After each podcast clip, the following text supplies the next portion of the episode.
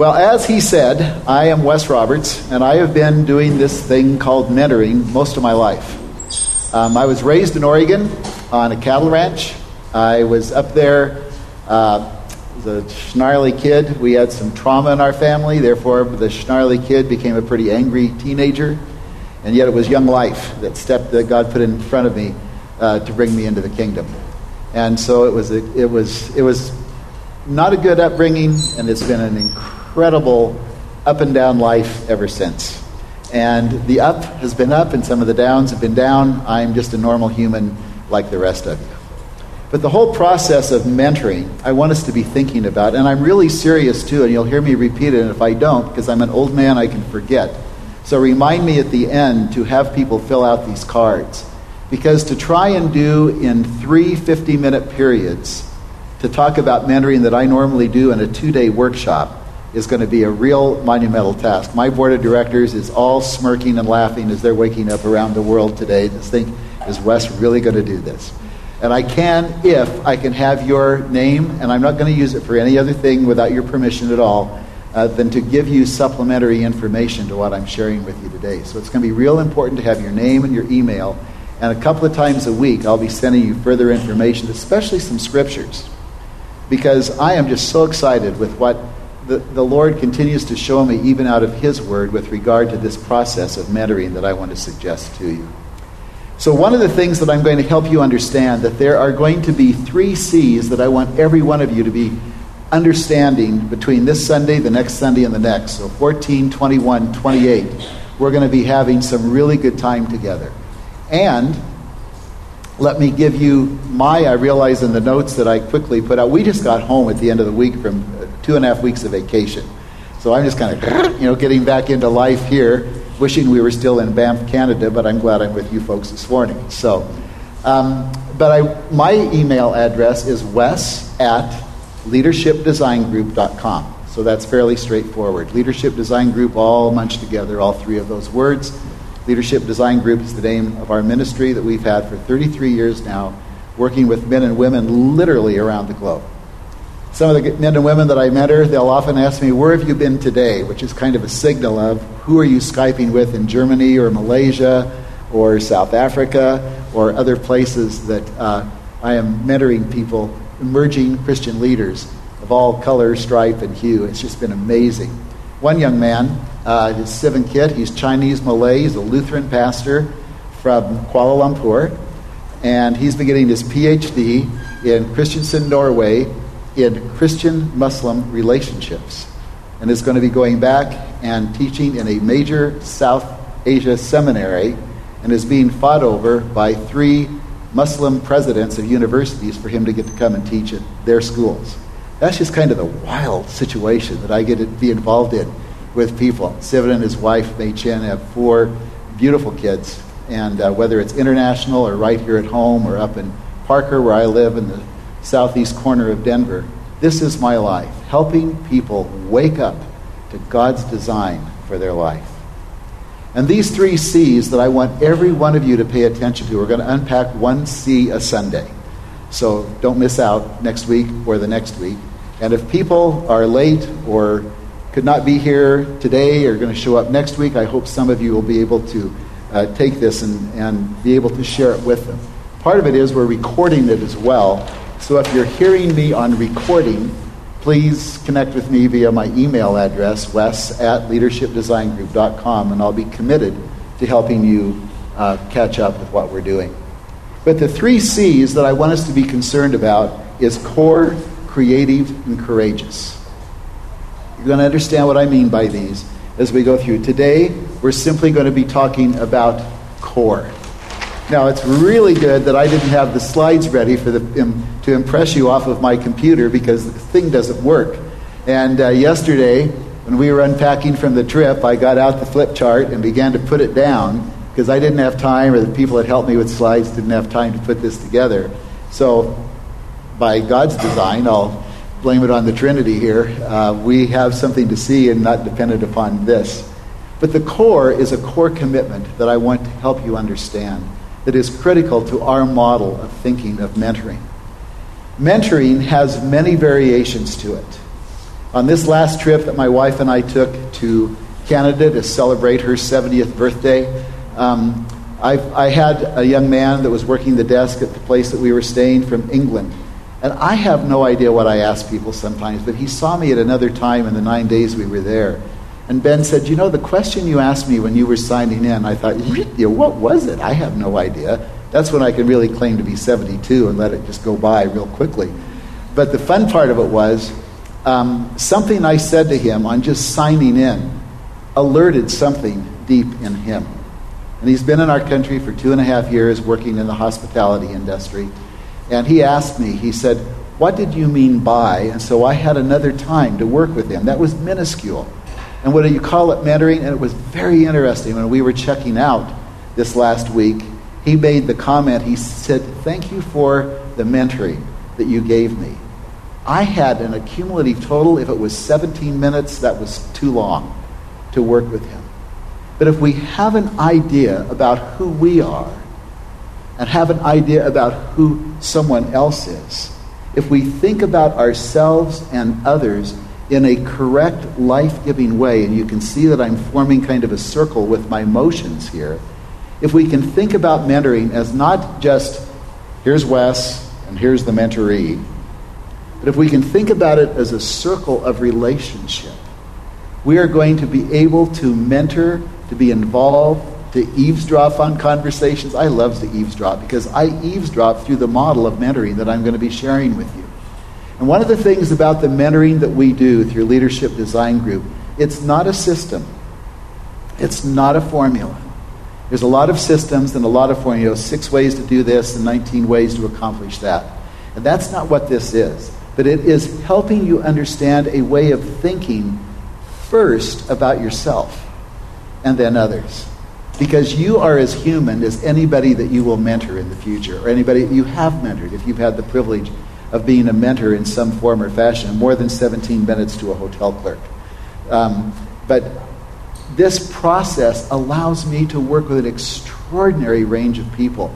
I was thinking when I was driving down a while ago from Denver um, how a man that I'm mentoring who is an atheist People say, What? You're mentoring an atheist with this model because you believe that God's at the core of this? Well, yeah, I believe that God's at the core of creation. He may claim to be an atheist, but I see him as one of God's creations because I see myself that way.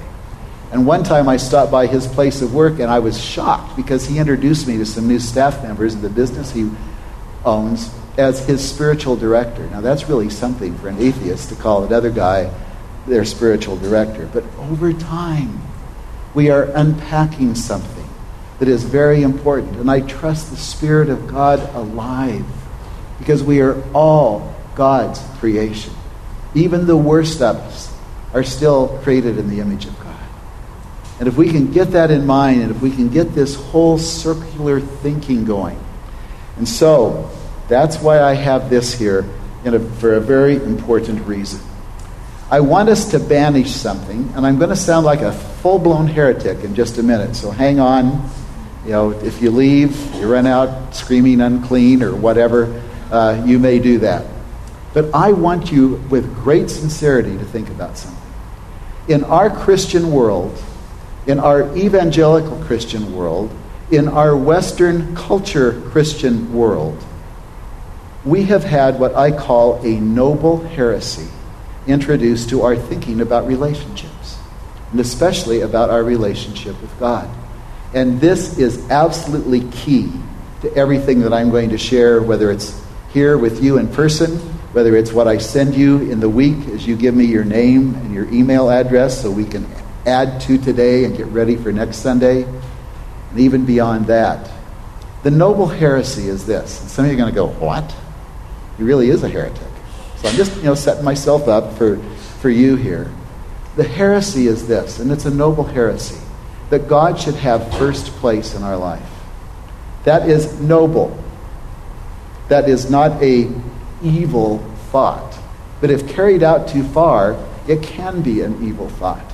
Because so often we say God is first and something else is second and something else fourth, something else 17th, etc. And here's what begins to happen when we set things up. There, there can become, and good Christian psychologists like Larry Crabb and others will tell you from an illustration that all of us have a waterline in our life. This is the known you, and this is the unknown you. This is the you that you show to the world when you wake up, or your spouse, or your friends, your roommates, whoever, at work, etc. And here's the stuff that you are dealing with with your life. And some of this stuff can be really crappy, even putting other words into that. This can be the things that we struggle with perpetually. This can be the things that have happened to us in our life that we're just not quite over, that we've not really resolved, we've not given them to the Father to take care of the issues of our life that have taken place. And we, we hide these things down here underneath this water line. And everybody has a water line, as you'll see in another one of my illustrations in just a little bit. Now, James, who you heard last week, who I've had the privilege of being a principal mentor to him, not his only, but a principal mentor to him over the last several years as he and Sarah have gotten married, as they've had their kids, as he's changed jobs, and all the things that are going on uh, in the Martin's life is important. But people say, where do you get the idea that God does not want to have first place in our life? Well, I'm going to go, and this is where I want to share some scriptures with you and the emails in the week as well. But I go to the fact that back to the Old Testament, one example is that when Moses was arrested by God, if you will, on a mountain, it says, I want you to help free my people. I want you to lead them out of the bondage and slavery that they have been placed in. And by the way, I am going to be with you, and I am going to be sometimes ahead of you in a pillar of fire or cloud, and sometimes I'm going to be behind you. But when you stop, when you camp, when you take time to readjust yourselves on this journey that you're on, I want to be at the core, at the center of who you are. So, this is my modernistic look at the 12 tribes of Israel being around this box that was carrying the essence of God, the Ark of the Covenant, as we know it from Old Testament teaching. Because God wanted to have his presence known to everybody in this entire circle as this tribe began to wander. And of course, because even just the quick flick or lack of a quick flick or the extra quick flick of a wrist to knock some water out of a rock caused them to take a longer walk than they had anticipated. And yet, as I look at the Old Testament story of God's people, the nation of Israel, He's always asking to be at the core, at the center, to be visible, to be known, and longing to make Himself known. And so I've, over the years of the mentoring that I've done, over the years it's been this process of if God is not to be first, I know that sounds heretical, doesn't it? You're smiling, so you are agreeing with me. Uh, it sounds heretical, but where does God want to be? And and and if if if this is a wrong illustration, what is a better one? If it's a wrong, not as noble. Nice idea. And some of you are biblical scholars enough that you're flying through Scripture where it says, you know, seek first the kingdom of God and His righteousness. That's not saying put God first. That's saying seek the, whatever you do first, seek Him in who you are, is what is happening in that Scripture. And then we go to Matthew 22. We come away from the Old Testament into the New Testament and there's that wonderful statement in Matthew 22, and it's one of my favorite scriptures. Because there, the Pharisees and the Sadducees are trying to stop this dude named Jesus from having the influence. He's gathering crowds. Things are happening. People are being healed for crying out loud. There's even reports that somebody was dead, daughter was dead, and she's alive. How in the world is this happening? They're taking him away from the synagogue. We got to stop him. And I love the scripture. Because the Sadducees and the Pharisees, kind of the religious Republicans and Democrats of the day, were uh, trying to stop this guy.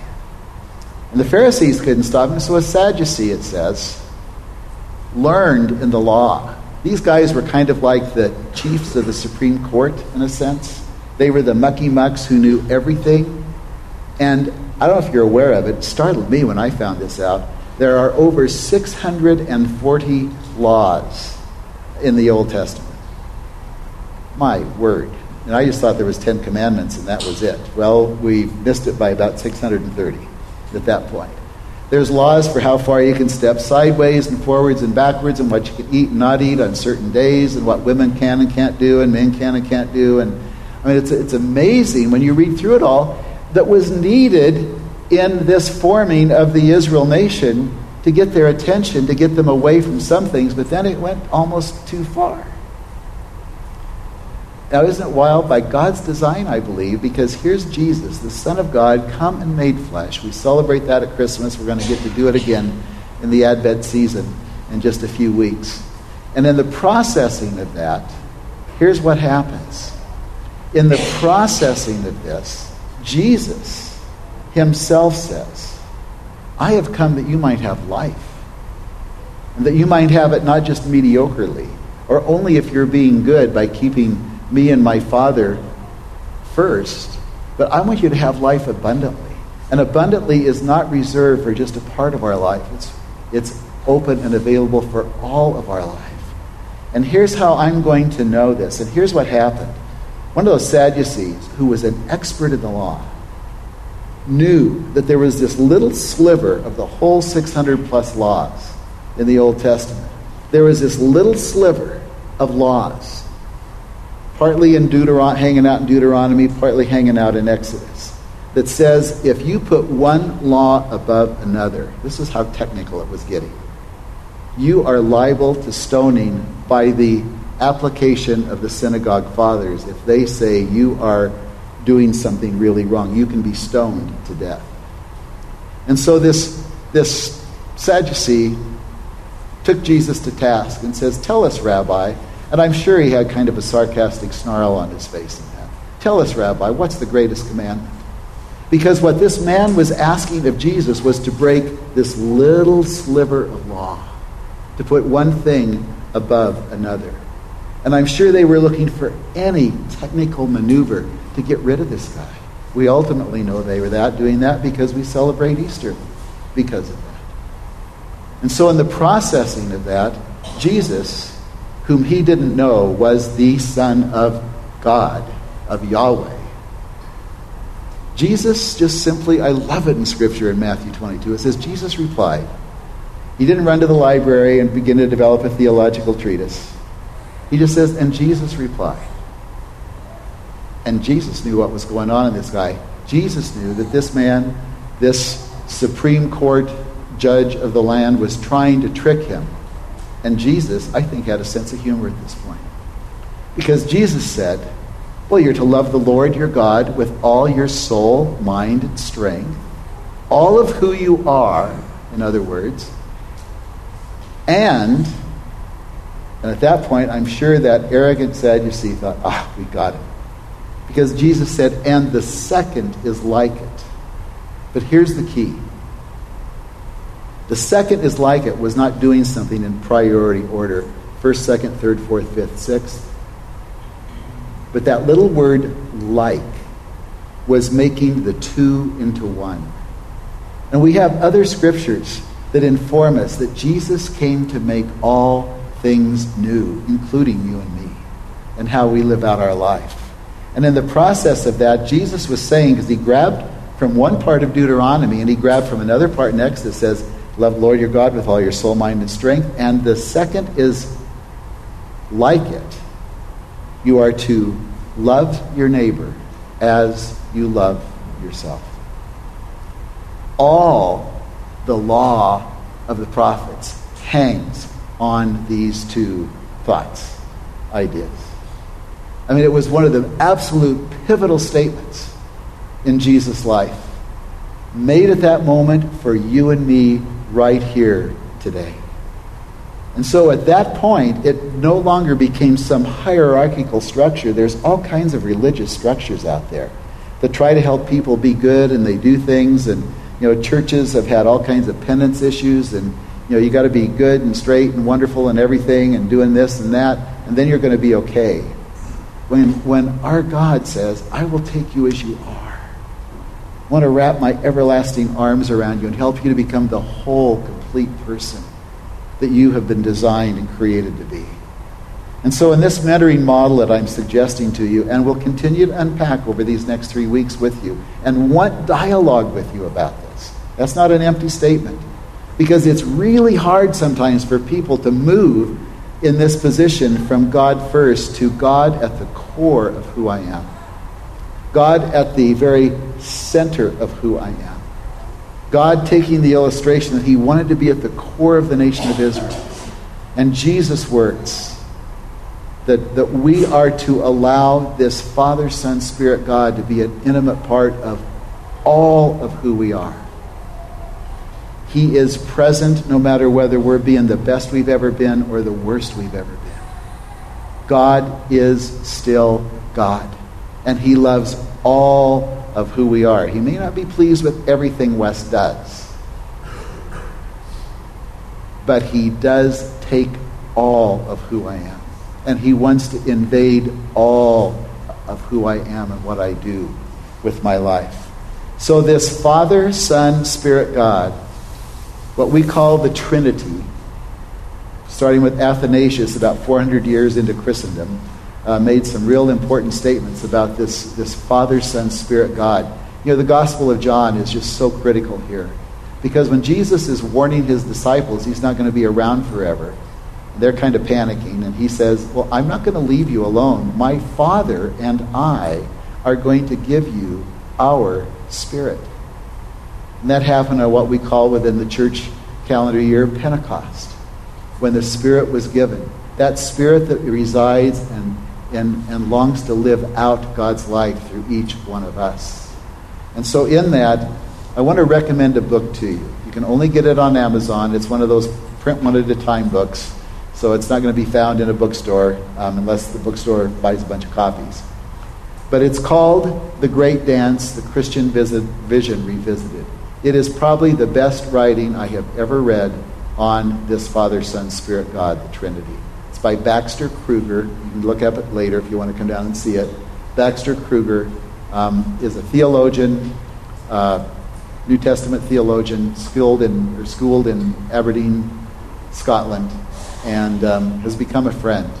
And I've, I just picked up on this book the first time in December. I've read it three times. And I've had few books beyond the Word of God impact me like this one. To help me understand who does this God want to be at the core of my existence, this Father, Son, Spirit God. So as we continue to move with this, and we talk about the waterline factors, putting this Father, Son, Spirit God, who says, love God, love neighbor, love yourself, too often in Christendom, we have been two thirds Christians a lot of relig- Christian religious structures, they'll, they'll pay a lot of attention to the Father and the Son, but not the Spirit. Or they'll pay a lot of attention to the Spirit and the Son, but not the Father. And there's just a lot of two thirds Christian, if you can, will, going around here. But to put God first, and then here's my life. Here's the things that I'm not afraid to tell you about. Here's the stuff that I, uh, you know, I'm a little uneasy. I may tell a few people about. And there's a couple of things down here I don't want anybody to know about. And that's how we often will live our life. Not free in the Spirit. Not free to trust God to bring the healing and the wholeness that we need out of the various categories of our life. Some of you have had great upbringings. Be thankful. Some of us have not had great upbringings. And you know what? Even at 72, even though there was some rough stuff in my own growing up, I can be thankful for that because it's helped me to know and understand who God wants to be, not just what God wants to be in my life.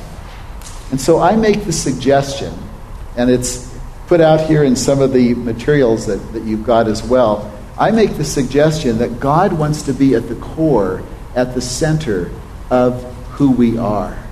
So that this Father, Son, Spirit God who says, Love me, love others, love yourself. And how does that all get working in motion? And this is part of what I mean when we're learning about being a mentor or even learning about being mentored by an adequate mentor. Go with the person who's going to look at you as a whole person, not a project. Don't ever make anybody a project. Please don't do that. I've been made projects by people before because people were going to straighten me out. That's not right. I don't like to be straightened out. I like to be engaged. I like to be interacted with, just like you do. But at the core of who we are as, as mentors in training here, or mentors in advancing to be even being better mentors than you've been in your life, look at the core first of your life.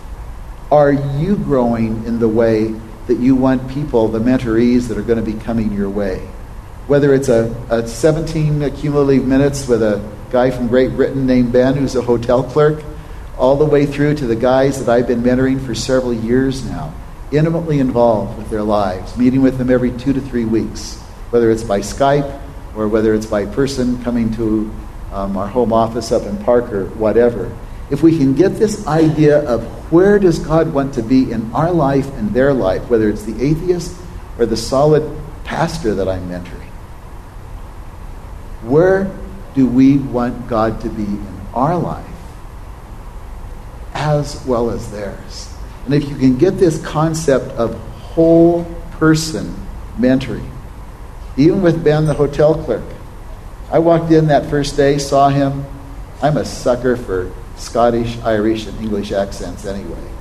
And as soon as he started talking, I was in. You know, charge me double for the room. No, don't do that. But, uh, but you know, I walked up to him. We engaged. I asked him whatever question I asked him that he thought about for two or three days. Because I walked in there looking at him as a whole person, literally. Even watching you come in. Some of you I know, you know, reacquainted with my friend Dan here, uh, coming down, but I see you as whole people. Even today, driving by, there was a family that was just laughing their heads off coming down I 25.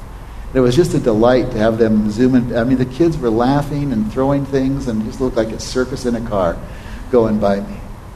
And, and, the, and, and there's whole people. There were three kids and a mom and dad that I don't know what they were laughing about, but but I saw them as whole people. Coming by the park, there's some homeless folks here. And I see them as whole people. Up in Banff, Judy and I often saw a man just shuffling along and pushing a cart. And I saw that man as a whole person. Part of the reason it's helpful to see other people as whole people is if you're seeing yourself as a whole person, or are you hiding something? Are you working real hard to not be real and keep shoving stuff down rather than allowing this Father, Son, Spirit God to embrace you? Because you cannot be the best of mentors without absorbing this information for yourself first before you give it out to somebody else. And that doesn't mean you got to be perfect. If you had to be perfect, I shouldn't be doing what I'm doing because I'm not perfect. My bride that I've been married to for 47 plus years could let you know where the imperfections are. And, uh, and yet she loves me because we're seeing each other as whole people, even that far into marriage with that. And so I look at life in eight dimensions. And that's in some of your notes. We're kind of randomly going through some of the things here. We look at life in eight dimensions. But what we do, there's one page that you have here, the eight dimensions of the circle of life. The foundation of the circle of life is the belief system. What do you really believe to be true? That's why I can talk to the atheist, I can talk to the foreigner, I can talk to the Muslim man from Liberia who had a family at the same place that we were staying in, in our recent trip, um, who had just, you know, kids are kids are kids are kids. Ha- about two thirds of the people up in Canada were foreigners. And of course, I thought everybody was, the Canadians are foreigners too to us. But uh, it was just so fun watching the, the world go by us every day on our vacation and hearing the different languages. And there was this family, two brothers and another man from Liberia that was there. They were being educated in some uh, big gas company in Calgary on oil and gas production and um, the ladies all had the shawls on and things, and here's these little munchkin kids just running around, big brown eyes and everything. And one of the little girls and I got a little finger waving thing going where we saw him for a couple of days. And just one time, I just kind of did this to her, And uh, about three more times in the two or three days that we were together sharing the same space, she'd see me, beautiful little child, big grin, and she'd do this to me, and then I'd do it back to her, and that was all we communicated. But I saw that child as a whole person and found myself praying for her, not knowing what the family was. Three couples and 14 kids. Each, one family had five, another family had five, another had four. And I'm assuming, and you know what was tragic? I'm going to confess something to you. When I found out they were from Libya, I kind of went, oh. Instead of looking at them as whole people first, I thought, terrorist? And that was awful. I really had to repent before the Father that that was one of my first quick judgments. Libya. I mean, I liked him until he told me he was from Libya. And then all of a sudden, uh, goes in there. And I just hated that and just had to really lift it up before the Father because I am asked, Wes, to love me, the Father, Son, Spirit, God, and to love others, even those families from Libya, and to love myself to stay healthy, to be the whole man that God has designed and created me to be. So we talk about life in eight dimensions that comes off of this what do we really believe to be true? What is the congruence? And there's some questions and statements here that, that are very important to think through in this next week on this one page that says the foundation of the circle of life. What do I really believe to be true about life? Now that sounds very philosophical but it's a serious question that I repeatedly ask what do I really believe to be true about X situation right now? The who I am is core to what I do with my life. And for we who are Christ followers, we who know the Father, Son, Spirit, God that lives within us, we have been created for God's purposes on His planet. We are here on purpose, no matter how we got here. I have a friend that was one of those illegitimate kids. You know, born out of wedlock and all the language that we can put to that. Here with great purpose. Not just the ones that were, you know, born into families that have stayed and the good structure has been nurturing and all of those things that have gone along. But who I am is core to what I do with my life. And anybody that you mentor, who they are is even more important to think about and address than the what. And God Almighty knew that first. He was not asking us to be what. Because what, I mean, there's a, there's a variety of vocations represented in this room. The people that we talked with on vacation, the, the men and women that I met are from around the globe, there's a variety of vocations of what people do, the what they do. But who are they? Is so important to think through. I am here for a purpose. That little Libyan girl is here for a purpose. Ben, the hotel clerk, is here for a purpose. Our neighbor who's had knee surgery, she's here for a purpose. I mean, everybody is here for a purpose. And I will continue to discover and acknowledge who I am and what I believe about the life I am here to live. I know I am here to make a difference in the world. And I've written those things in that piece of paper for you to think through during this week and to read those over for yourself.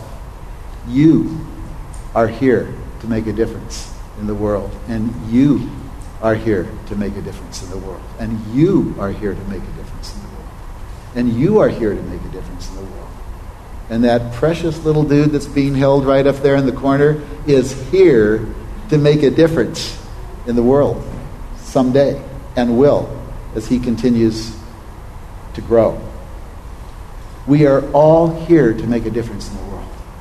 And we have been given a special commission by the very fact that we have invited this Father, Son, Spirit God to be a part of our life.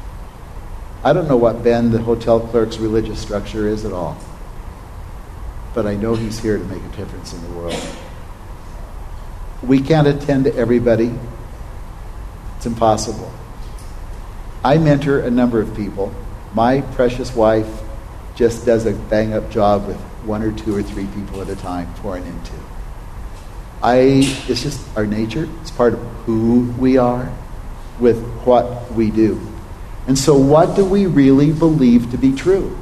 And one of the things that I find that is so important for me to be reminded of as a mentor and for you as mentors as well, with whomever you're going to be even talking with in this week, hopefully listening to them a little bit differently because of our time together this morning, is the fact that this Father, Son, Spirit God wants to live their life, if I can speak in the plural from it, God is one, but God is also Father, Son, Spirit. In that, our God wants to live out the uniqueness of our relationship through every what we call dimension of our life. We talk about life in eight dimensions. I started out with six. There was a 10 year old here in Colorado Springs a few years ago that argued me into seven. And uh, one of the guys that's on our mentoring development team, a psychologist out of Phoenix, has now argued me into eight. And I said, sorry, guys, no more. We can't go to nine. Uh, and, but they were all correct. The, young, the, the, the 10 year old was correct in telling me what I was missing, which was wonderful, having a mentoring relationship with a 10 year old. And then my 60 year old psychologist friend from Phoenix, he says, Wes, I think you're trying to munch too much together, so it needs to be this separation, and Ron's right. Uh, so, what you're going to be hearing about for the next for today and the next two weeks is this: that this God of ours, who has chosen us, who wants us to be bearing His image wherever we are, whether it's in the bathroom brushing our teeth all by ourselves, or talking to the person that's helping us at the grocery store, or our neighbors or interacting with people between now and, and a church service or whoever's going to be brand new in your life this next week, God is saying, Allow me, allow me, allow me to be who I am through you, my creation, to bear my image, to be my reflection wherever you find yourself. Now, I'll tell you what, there's some moments I don't bear God's reflection well. I would not have wanted you to have a camera on me on all of our vacation. I got pretty torqued at a couple of people on the freeway. Canadians do not know how to drive. And, uh, and of course, we do. Uh, but in this, here's one thing that, that and we've, we've got rambling time here, but I just want to push this at you. And you're going to see it by another piece of paper here that there is this description here of what we call the eight dimensions. And I'm going to put just I'm going to put just words here. There's the vocational dimension. And by the vocational dimension, we're going to go over this again next week even. But but you know, what am I doing with my work? My vocation, my what do I do with my busyness during the day? I've had moms say, "Well, I'm just a homemaker." Please don't tell me you're just in anything because I've got a marvelous 45 minute sermon all ready for anybody that says they're just uh. Because God doesn't make justice. We all have purpose, we all have focus, we all have responsibilities in here. One of the things I saw one time on a study was that the average, whatever that means, homemaker has to exhibit at least 56 skills every day. And when you read down through that list of 56 skills, I get tired by about number 30. Um, and that's just a homemaker, you know, for, for what's going on. So there's the vocational dimension. Let's go to another one where, you know, what do, how do I, what am I doing with um, my, the waking, working hours of my day? Um, here, I'm going to just kind of draw, this is my rapid look at what a, a brain is. There's the brain stem, which means the intellectual dimension. You know, in the intellectual dimension, how do I think? What is it that I think about? Am I willing to be curious? Am I willing to learn? One of the saddest things in the world to me is too many of my contemporaries have stopped learning. They've retired. They've settled down. People say to me, Roberts, when are you going to retire? And I go, about one split second after my last breath. I may retool or retread parts of my life as I get older, but I'm not going to retire, pardon the bad pun on tire, to retread. But in that process, I have purpose. And I find so many people in their 70s and 80s and 90s just sinking. Judy's mom lived to 103. And Judy was the caboose on the family. She had a sister 22 years older than her, so there was quite a range for both of us. And mom was vibrant and alive right up till just a few months before she passed away. And I got so tickled at her when in her 90s she had to give up her driver's license down in Phoenix. Um, and she was just, she was really ticked that she had to give the thing up. And she was a sweet woman. She not, took a lot to tick her off. But this ticked her off because I said, Mom, you are just, you know, about this whole thing about giving up your driver's license. How come? She said, well, who's going to take the little old ladies to the doctor from church? I said, Mom, how old are the little old ladies? And she couldn't think of anybody over 80. She's in her 90s having to give it up because she just saw that as special service. It was part of her vocation, part of her work and what she did. And so, our intellect are we willing to be curious? Are we willing to learn? Are we willing to grow? Are we willing to be different in 2015 from what we are in 2014? What are we doing with this magnificent thing called brain? There is still so much to learn and grow from. And another dimension is just that I'm just going to put a stick figure here, maybe put some hair on it for the ladies. Um, but the physical what are we doing with the physical part of our life? And here we're talking about health, wellness, exercise, nutrition, sexuality. I've got one of those Fitbit flexes on my wrist, um, taking 10,000 steps a day minimum. Physiologists have told us that if you're not taking a minimum of 10,000 steps a day, you're probably not maintaining health because we are a society that has learned to sit and not keep moving. Even standing is better than sitting, etc. And even on the trip, there was one day I hit 23,000 steps. And it was kind of fun. It was all in mountain terrain, too. It was just glorious being up there in the Canadian Rockies. And it was fun. I mean, I you know, talk about arrogance. Um, I'm arrogant sometimes. I had to flick on my phone and say, what did I do? Wow, 23,000 steps. And I've shown two or three people since we've been home what I did. Um, but, but the physical, are we willing to be healthy? Too often people say, well, I got to be a stud athlete or I've got to be, you know, slim, trim, and muscles and all of this. Are we willing to be healthy? In my annual physical, our doctor is a close personal friend. He's a Christian brother. And, uh, and I just told John, thanks so much for your encouraging me to be a healthy man in the 28 years that you've taken care of me. Because are we committed to health? Are we doing that which is going to increase the health? I'm not asking we've got to become extreme nutritionists or extreme athletes we're not going to go on the ninja program on TV. But uh, what, are we, what are we going to do to stay healthy physically? And um, well, let's pick up another one. Here's, here's you know, we'll just put uh, two people together here. The lady, tell I'm not an artist, but you know, some people are single. They are not married, but they come from a family. We have families. We have histories with families not married yet. We have a daughter It's in her late 30s. She's not married yet, but guess what? She's got a family. She's got a mom and dad. And with our case, we were not able to have children. And so with our daughter, we got her through what I love to call the miracle of adoption. And it's quite a story about how God brought her into our life. An amazing story. But some get married so that there's this unit and have families. They'll you know, Exhibit A of the little guy up there again, uh, that, that that happens as they come along. And so we have families, we have history with our family. How are we letting God, this Father, Son, Spirit God, invade all of that? And then um, let's talk about here the, the emotions. And I'm just going to put a smiley face here, where sometimes there's tears to this. Are we willing to feel? Are we willing to be people who who know what's going on in our life? Are we willing to be sad when it's appropriate to be sad? Are we willing to be even mad about things when it's appropriate to be mad? What are we doing with our emotional life? And there's a sheet that gives you some cheat sheets on some of this that you can take home with you and look at it. This is another one of those dimensions that is so critical. Um, probably should have a green marker for this one, but but what what do we do with our finances? How do we earn, spend, and save and give our money away?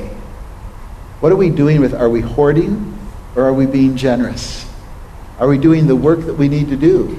And, and are we doing the work vocationally we need to do to earn the money? Are we doing our best work? Are we earning our best money? Are we willing to earn less in order to be more satisfied with work? Or is it always the got to have more, more, more, more that often we get encouraged in our world today? Um, and um, social. What do we do with friendships? Leisure, time out, play. When do you ah, exhale? So much of our Western culture is just inhaling and inhaling and inhaling and inhaling and inhaling and inhaling, and then people pop. Things go wrong. Physically, it goes wrong. Mentally, emotionally, relationally, it goes wrong if we do not take time. We live in a glorious part of the world. I don't know what I'd do if I just had to walk cornfields in Nebraska. Because I love hiking trails in Colorado. Thursday, when we were coming home, though, Judy and I had the same thought. Because we saw these magnificent bursts of rock and glaciers and everything in Canada. We were coming in, having late dinner at Frisco before we drove on in down 70. And all of a sudden, it was sunset. We were looking at Grays and Torreys out there across Lake Dillon. And it was just kind of funny. I thought, golly, those mountains look pretty wimpy compared to where we've been. You know, it's all perspective. They're 14,000 foot mountains for crying out loud. You don't run, at least I don't run up those things. But, uh, but it's, it's one, of those, one of those just points of saying, hey, you know, perspective is there. We love Colorado. We've lived here for 38 years now, came here to grad school, and uh, got to stay. And in the processing of that, though, um, do we take the time out? Do we take the leisure? Guys know that if they're going to be mentored by me, there will come times in the summer when we spend an entire day in Rocky Mountain National Park. There are five sacred places. Maybe you don't know this, but there are five sacred places in Rocky Mountain National Park where I know God lives. I know the rocks He lives on. I know the, tra- the trail that He lives on up there. And it's been amazing to take some men and women to these five sacred spaces, as I call it, up in Rocky Mountain National Park. And so, are we willing to be that person that says, Ha, I will be physical, I will trust my relationships and family, I'm going to do my best work possible, I'm going to earn, spend, save, give my money, I'm going to pay attention to where I'm sad or glad or what needs to be retooled in my life emotionally. I'm going to take time out. There's going to be that time of leisure that I need to play to see movies. There's some good movies coming out. I love to go to see a movie and then have a great talk about it. And, and what am I doing with my brain? What am I feeding? What am I putting in? Input, output type thing. And this is where the 10 year old from the Springs here knocked me over uh, several years ago. When he says, Wes, you're forgetting something. Now, this guy's, he's 13 now. But this guy was precocious at 10. He's even, you know, getting to be more precocious at 13. Hormones are setting in. But uh, in, in the processing of that, it's really fun because he says you're missing something. And he was hearing me go over this with his mom and dad. And I said, okay, smart pants, what am I missing? He says, well, at church, and they go to some big church to the north up here, you know, kind of a blue structure and so on, where uh, they've attended before they moved out of the community here. And, and he says, well, you know, I teacher was talking the other day about the fact that um, if you really want to be connected to God, you got to be like a little child. And in order to really play well, you've got to, to be like a child because kids have a greater imagination than. And he's telling me about this thing. You know, kids have better imaginations than adults. I want to say, you ever met Walt Disney? Which, you know, I didn't want to get into, which I did once for 20 minutes because I worked at Disneyland on the Jungle Cruise when I was in college. And in the process of that, it was so fun to be able to have a 10 year old inform me. I said, So what, what's missing? And he says, Well, what's missing is this creative, innovative, designful, and playful. I went, Wow. Says, we got to be like little kids to really enjoy God. And he was hearing me talk about God at the core with his parents and God at the core with the kids. And so we've arrived at the end of our time for today. And I want to continue this next week because God this God who loves us, this God who says, I want to live my life out through all of who you are, this God wants to have it. And there's things that stop us sometimes, and this is where we'll start next week. What is it when it stops us, or we find somebody, there are many that just seems to be blocked from being, living into the full person that they have been created to be? we will continue that process. Give me your cards. I want to send you information. Look over this material. Read what Ernesto Cardenal has written here. It's an important work as you go into this next week. Think it through, and I want to give you one last assignment to bring back with you next Sunday. This is something we use in our longer workshops. And this is for you and only you and the Trinity to know about, okay? You don't need to show this to anybody. If you're married here, couple, sorry, ladies and gentlemen, this is just yours alone. Don't need to show it to anybody. But I want you to put down here in this circle, just looking at your life, looking at the very brief things, looking at even some of the scriptures that I'm going to send you this week. And I want you to put down where, what are the two or three areas where things are really going well right now? And I'm not saying it's black compared to white here. But where are the two or three areas in your life you know there needs to be some growth? Any kind of important growth. So I want you to do an assessment this week as you read some of the scriptures I'm going to send to you. As you go through these, and on this piece of paper, just you know, put down an X for those things that really need some work, and put down an O for those things that are going fairly well.